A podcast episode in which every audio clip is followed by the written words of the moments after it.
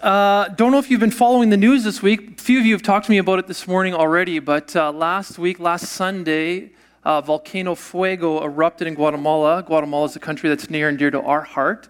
Um, we spent two and a half months there last fall. We're going back again this fall. Um, last year, I brought 19 of you there with me, and uh, the volcano that we saw that evening, uh, when we were taking pictures with the lava coming down and it was smoking most days. That's, that's the same volcano, one of the most active in Central America. And uh, uh it puffs most days, and so I think that's why this disaster was so bad because people didn't think that this was really anything out of the ordinary.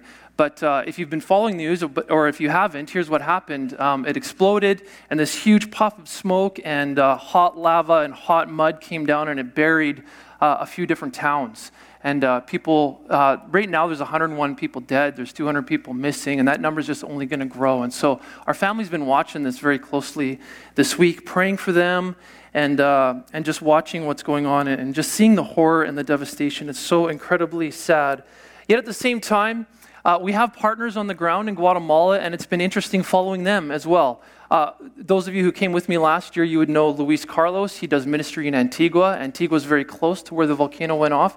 And he was driving home, and this ash was falling on his car, so much so that he, was, he had the windshield wipers going.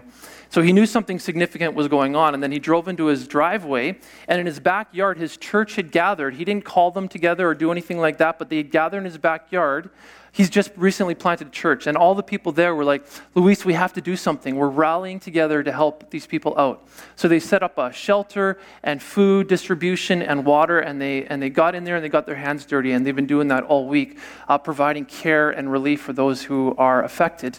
There's other people that we know that are raising funds uh, for water filters and getting water filters where people don't have clean water, uh, where the volcano and the ash is really uh, wrecked things. And so, in the midst of the disaster, in the midst of the sadness, in the midst of the chaos, it is Christians who are stepping up to the plate to help, to be a tangible difference, um, to provide the things that are needed uh, individuals and churches and NGOs. And so, uh, I've been sad this week, but I've also been encouraged.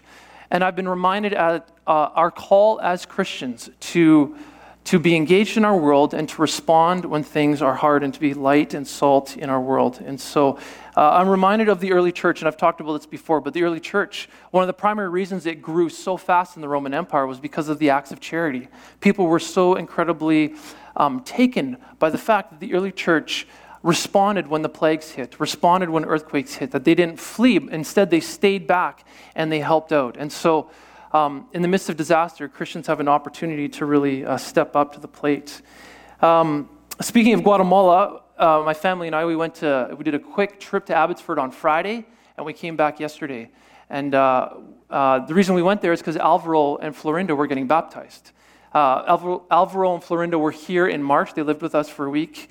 Uh, they're from Guatemala. They've got a six month um, scholarship, and they're in, living in Abbotsford. And through uh, through going to the Christian school and being connected to the church, they felt compelled to get baptized. And so, of course, we wanted to be there to support them and to celebrate with them and uh, just to see how their faith has grown and how um, just the people that they are becoming.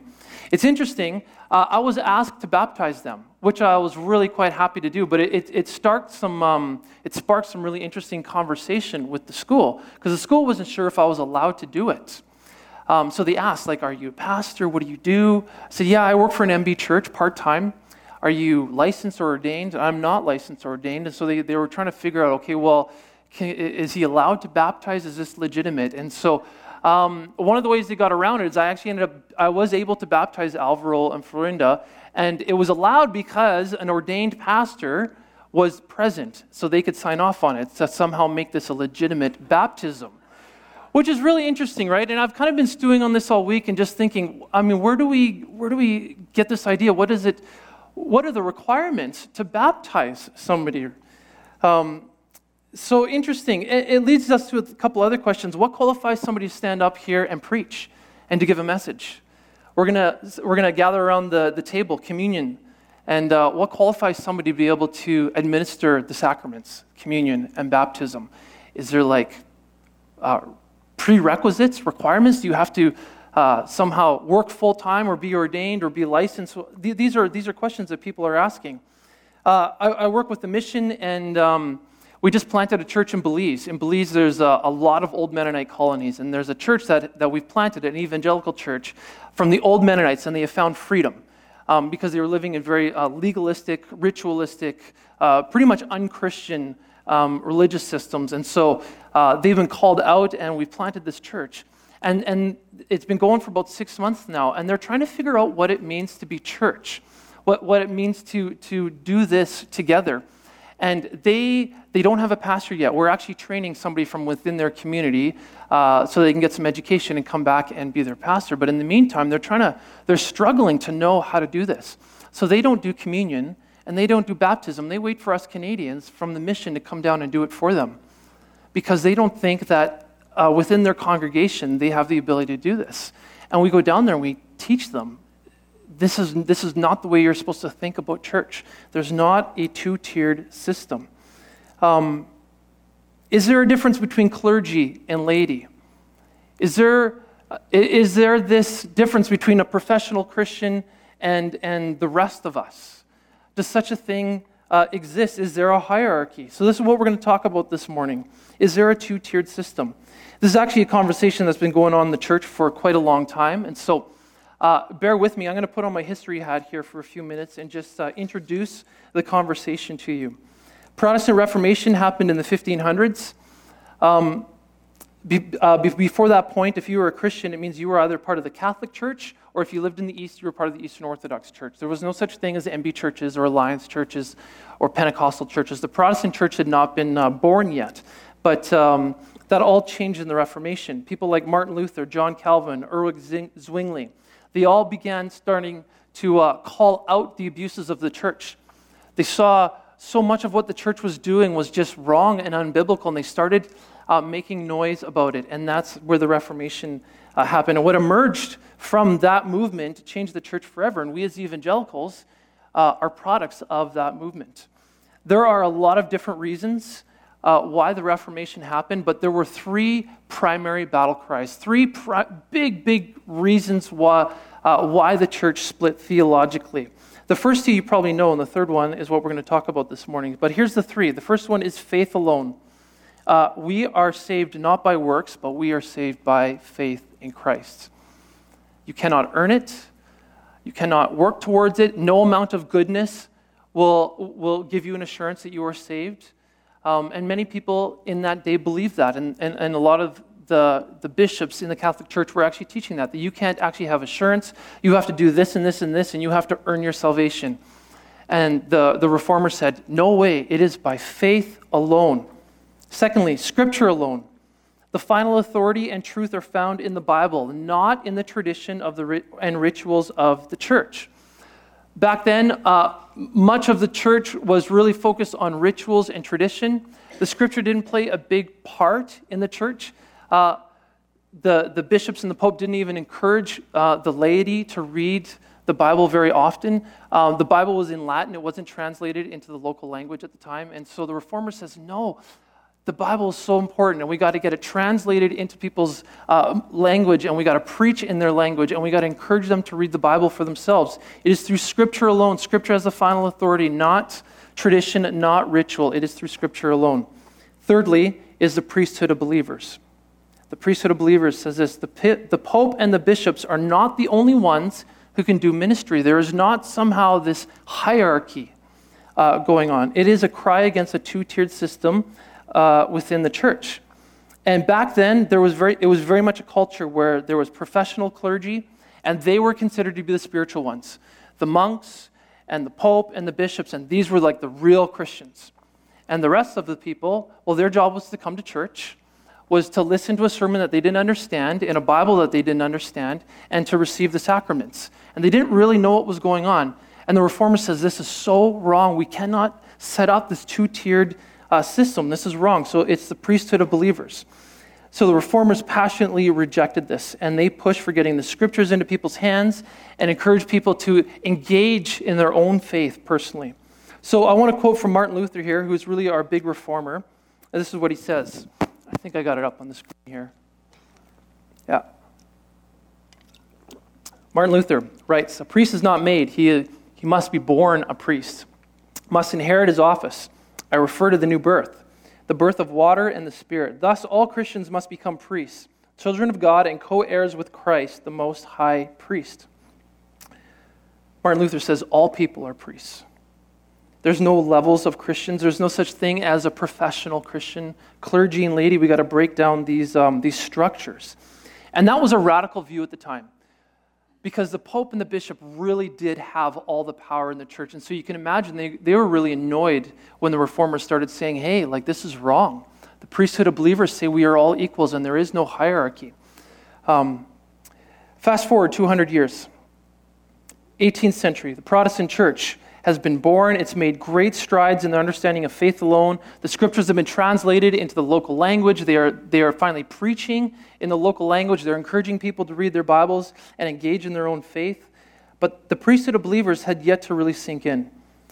Still, at that time, pastors were doing most of the work, and the laity basically uh, showed up to church and received whatever the pastor gave them. And it was still very much a two tiered system. One of my favorite writers, uh, uh, Philip Jakob Spener. He's a pietist thinker in the 18th century. He's deeply concerned with how little people are engaging in their own faith, deeply concerned about how little impact the local church was having in uh, shaping the society. And this is what he writes He says, Every Christian is bound not only to offer himself and what he has, his prayer, thanksgiving, good works, alms, etc., but also industriously to study the Word of God with the grace that is given to him to teach others, especially those under his own roof. In fact, one of the principal reasons why the ministry cannot accomplish all that it ought is that it's too weak without the help of the universal priesthood. And he says we all need to engage. We cannot set up this two tiered uh, system. We all have a role to play in our own faith. And now the Pietist movement led to the evangelical movement, and we are an evangelical church. And the evangelical church has tried to break down these hierarchies and tried to uh, empower the priesthood of believers to say it's not up to the professionals to do this. This is, this is something that we all do. Conversation that's still happening today. John Stott, one of the most influential theologians of our day, 21st century, says this I do not hesitate to say that to interpret the church in terms of a privileged clerical caste or hierarchical structure is, is to destroy the New Testament doctrine of the church. And yet, as I, as I uh, experienced this weekend, we still think in terms of professional Christianity. Pastors are professionals. It's the church's job to show up and put money in the basket so he can get paid. And come and warm a pew, and the pastor does all the ministry. And many people think like this, but it's unbiblical. It is against what the reformers taught. And uh, it's, it's what we're talking about today. And so, uh, why am I telling you all this? We're in a time of transition as a church. And sometimes it's worth just taking a step back and evaluating what does it mean to be the church? What kind of church do we want to be? We don't have a lead pastor for a few months. So, does that mean that we're less of a church? We don't have a lead pastor, we're less of a church. Should we be nervous that somehow we're unqualified as a community to do ministry in Lake Country because we no longer have a, lead pastor? Is the church dependent on its pastor to be the church that it's called to be? Are we allowed to do communion or baptism without an ordained, licensed lead pastor? As I pose these questions, I hope in your heart there's like this resounding no, absolutely not. Right? Doug was an awesome pastor, and we're going to miss his leadership for sure. But this church was not built on Doug's, uh, on Doug's shoulders, and it's not going to fall because Doug is no longer the leader. Many churches, and we know this, many churches rise and fall on the shoulders, on, on the charisma of the lead pastor. When they come, the lead pastor comes, the church explodes, and then oftentimes uh, the church is built on that person's shoulders, and then the lead pastor goes and the church goes away. You know, it suffers. We, we, we can all probably think of churches like that. Uh, that's not Creekside, and that's what I love about Creekside. That's not our mentality. And I think this is a testament to Doug's ministry. Doug always highlighted other people above himself. Um, Doug preached two weeks ago in his last sermon. It was his goodbye sermon. Not that he went anywhere, but it was his goodbye sermon from lead pastor. And he spent, if you were here, he spent 45 minutes highlighting Creekside, talking about all the ministries that get done by all the different people in our church. And I walked away from that sermon just so encouraged and so inspired by our church. I thought about the church that I, that I used to go to, and I thought if I were to give that message when I left, it may have lasted four minutes, three or four minutes. Like I could count on my hand the amount of people that actually helped make the church be the church. And yet, Doug went 45 minutes and probably could have kept going. Uh, I, love, I love the mentality here at Creekside. Laura and I came here three and a half years ago, and we were amazed at the volunteer nature of our church.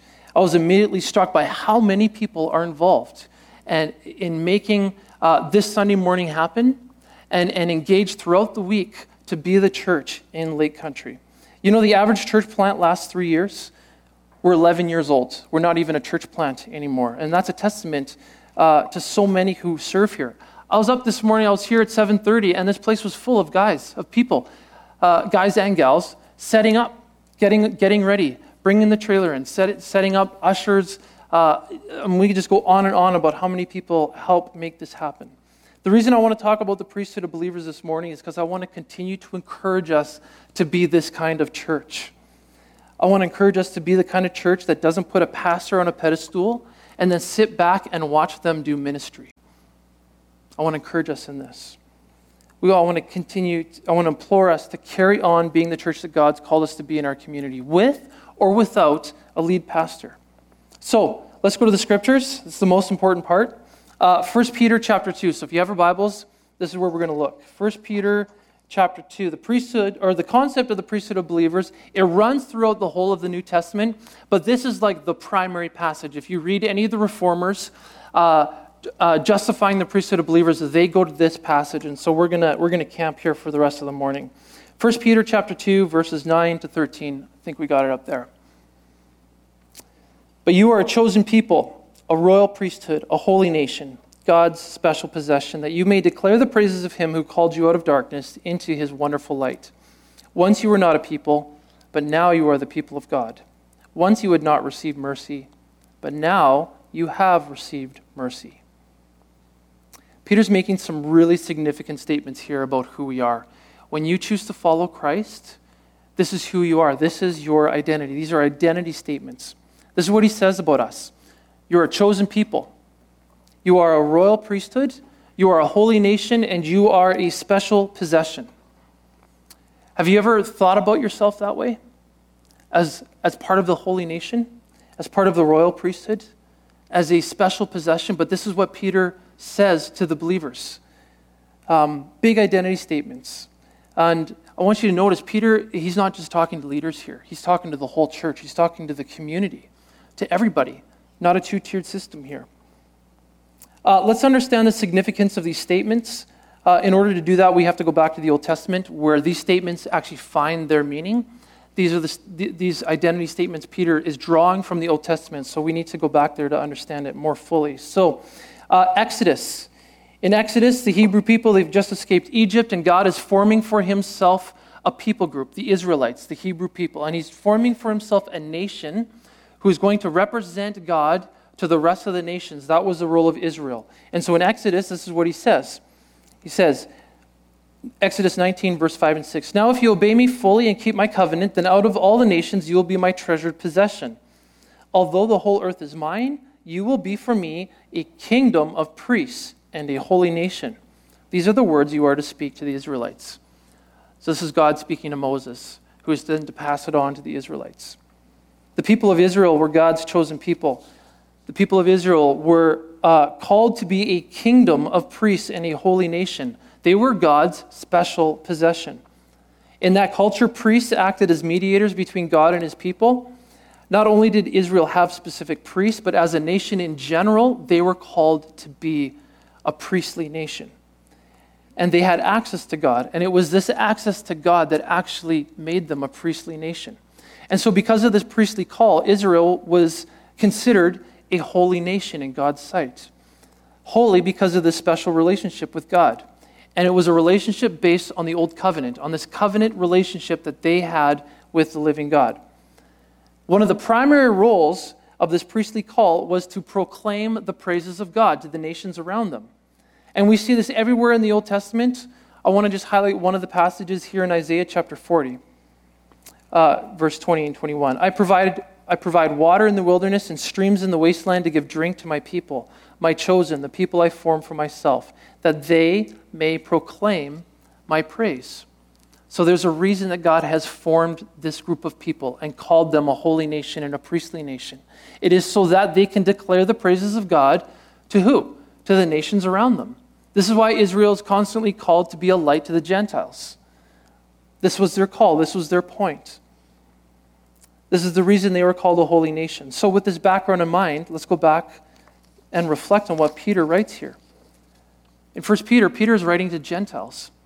He's not writing to Jewish people, he's not writing to Israelites, he's writing to Gentile people. And he says to them, You are chosen people, you are royal priesthood. You are a holy nation. You are a special possession. Everything has changed because we are no longer under the old covenant, we are under the new covenant. And under this new covenant, you, as believers in Jesus Christ, you assume the role of Israel. You assume the role of Israel to be a light to the nations around you. You assume the role of Israel to be a light to the Gentiles and to proclaim the praises of God to those around you. That is your job now. As a church, we now assume this role. We bear witness to the living God. We, like the priests, are called to represent God in everything that we do.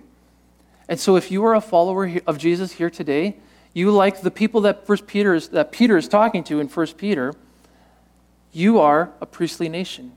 You are a chosen people. You are a special possession. You belong to God. And just as it was for the Israelites, this identity also comes with responsibility, and that responsibility is to declare his praises and to represent God to the nations around you. And so you can see why the reformers got so worked up about this two tiered system of the day. When you reflect on a passage like this, you see that there really is no room for saying that only one person, one Christian, is a priest and all the others aren't. Did you know that nowhere in the scriptures is any individual person ever called a priest? Priest is always a title for the whole community of faith. You never see that title for one person. Check out Revelations here. Uh, a letter written to the church, to the community of believers. Revelations chapter 1, 5 and 6. To him who loves us and has freed us from our sins by his blood and has made us, the community, to be a kingdom of priests, to serve his God and Father. To him be glory and power forever and ever. Amen. Five chapters later, Revelations. You are worthy to take the scroll and to open its seals because you were slain, and with your blood you purchased for God, pers- you purchase for God persons from every tribe and language and people and nation. You have made them to be a kingdom of priests to serve our God, and they will reign on earth. So these are just two, two passages to show you that the whole idea of priesthood is not something for an elite group of people or an educated group of people or for somehow professional Christians. No, priesthood is for all of us. For the community of believers, we are part of the priesthood. And so we all have a role to play in God's kingdom. What's that role? Let's go back to Peter here. Um, verse 11 and 12. Dear friends, it's up there? Perfect. Dear friends, I urge you, as foreigners and exiles, to abstain from sinful desires, which wage war against your soul. Live such good lives among the pagans that though they accuse you of doing wrong, they may see your good deeds and glorify God on the day he visits us. So it's actually really quite simple what our job is here. As God's people, we are to look different. We're supposed to look different than those around us. And Peter here highlights two things. The first thing is that he says is we avoid sin. We are people to avoid sin. Pastor Phil talked about this last week. He talked about um, following the desires of the Spirit instead of following the desires of our flesh. Not giving in to what our flesh desires, but giving in to how the Spirit of God is at work in our lives. So we avoid sin. We don't engage in those activities that we know are harmful, that we know are against what God wants us to be about. And then, number two, we live lives that are different than those around us. And the result of which is going to help other people glorify God. That's what Peter's talking about here. He says that even if we're accused of doing wrong, it is our good deeds in the end that are going to point other people to Jesus. And that is our, that is our role as a priestly nation. As we live these holy and priestly lives, our lives themselves point other people to the reality of the living God. Our lives point people to Jesus. I love this. It's so practical, it's easy to understand. Peter says, live different, look different, represent Jesus. If you do this, other people will be drawn to him. It's not just an hour and a half on a Sunday morning. We represent Jesus when we go to school. We represent Jesus in our families. We represent Jesus in our workplace, as business owners, as stay at home moms. Whatever, whatever situation you find yourself in, you are part of the priestly call to represent Jesus. This is who you are. This is what we are called to do. Implications for this doctrine, this priesthood of believers. Number one, every Christian acts as a representative of Christ. Every Christian plays a role. This is not the job of the people standing up on the stage.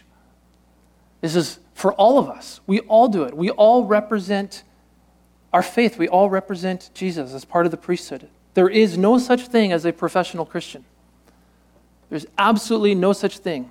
We got to break down these hierarchies. We are all engaged in the kingdom work by pointing other people to the reign of God. God has gifted each and every one of us, and the church needs all of our gifts in order to, to live out this call as a priestly nation. So we all need to exercise our gifts and we all need to engage. It's something that we do together. We each play our role. Number two, churches should not expect their pastors to be the primary ones engaged in ministry. Ministry is something that is shared among the congregation. And again, I want to say I think Creekside, we do this really well as a church, and I want to continue to uh, push us in this direction that ministry is something that is shared. We don't expect the pastor to do everything. Uh, I've always been uncomfortable with the idea of ordination. In the, in, the, in the two previous churches I've been a part of, I've been asked to be ordained and uh, started going through the process and then actually stopped it because theologically, I actually have a hard time being set apart somehow from everybody else because I'm such a firm believer in this priesthood of believers that I don't think ordination is something that we should practice. If anything, if we're going to practice ordination, it should be something that we all do. Let's just all get ordained.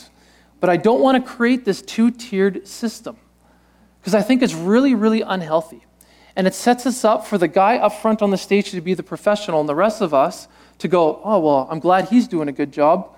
I'm just going to go on with my life. Right? And that is not our call. We are called to represent Christ in everything. So then you might ask, well, then what is the role of the pastor in the first place? Why do we even need to have this? Last passage I want to read here, Ephesians chapter 4. This is where I've really learned and understood what it means to be a pastor. It's what Paul says.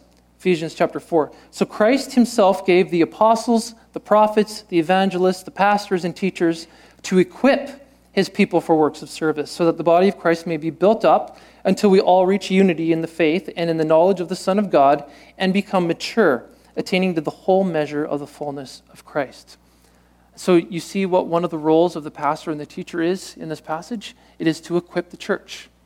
It is to it is to teach and to preach and to train and to equip so that the rest of the church, the rest of the body is released in order to do ministry. So it's an important call. Uh, being a pastor is it's an important call. Um, but a pastor time should be spent teaching and preaching and developing and helping other people live out their God given gifts and live out their personal call as, as they are part of the priesthood. It's an important role. I'm really glad that Jeremy and Kim are coming to help us in this. I pray for them lots. I hope that you do too. And I hope that they're great pastors to come and to lead us and to equip us and to set us forth to do the ministry that we've all been called to do. Being a pastor is a call, but it's not a call that is something that is somehow higher than the rest of us. It is just one of one among many of the gifts, and we have to keep it in its correct category. So that's the priesthood of believers. So, Creekside, I just I want to encourage you this morning. You are part of the priesthood. You are, you are a, the chosen people. You are a holy nation. You are a special possession so that you will declare the praises of God to those around you. In every aspect of your life, this is your call to live such good lives among those that don't believe in Christ that though they may accuse you of doing wrong, they will see your good deeds and they will glorify God in heaven. May that be true of all of us, that we would live these kind of lives, that we be the people that God has called us to be. Amen? Let me pray. God, thank you so much for your words that are just so clear. Thank you that you have a call in all of our lives to be representatives of you, and I pray that we would do that. I pray that we would be um, the priesthood that you've called us to be. God, I pray your blessing upon Creekside. I pray that we would continue to move forward here in our church in mission and in evangelism. God, we continue to lift up Jeremy and Kim and their kids to you, and we pray that you would um, just be preparing their hearts to come and lead us, but that we would be a church that would rally around them, that we would be equipped by them, and that we would be sent out to be the people that you've called us to be, God. We thank you uh, that you are good and that you call us these amazing things. so, God, may we live this out well, I pray. In Jesus' name, amen.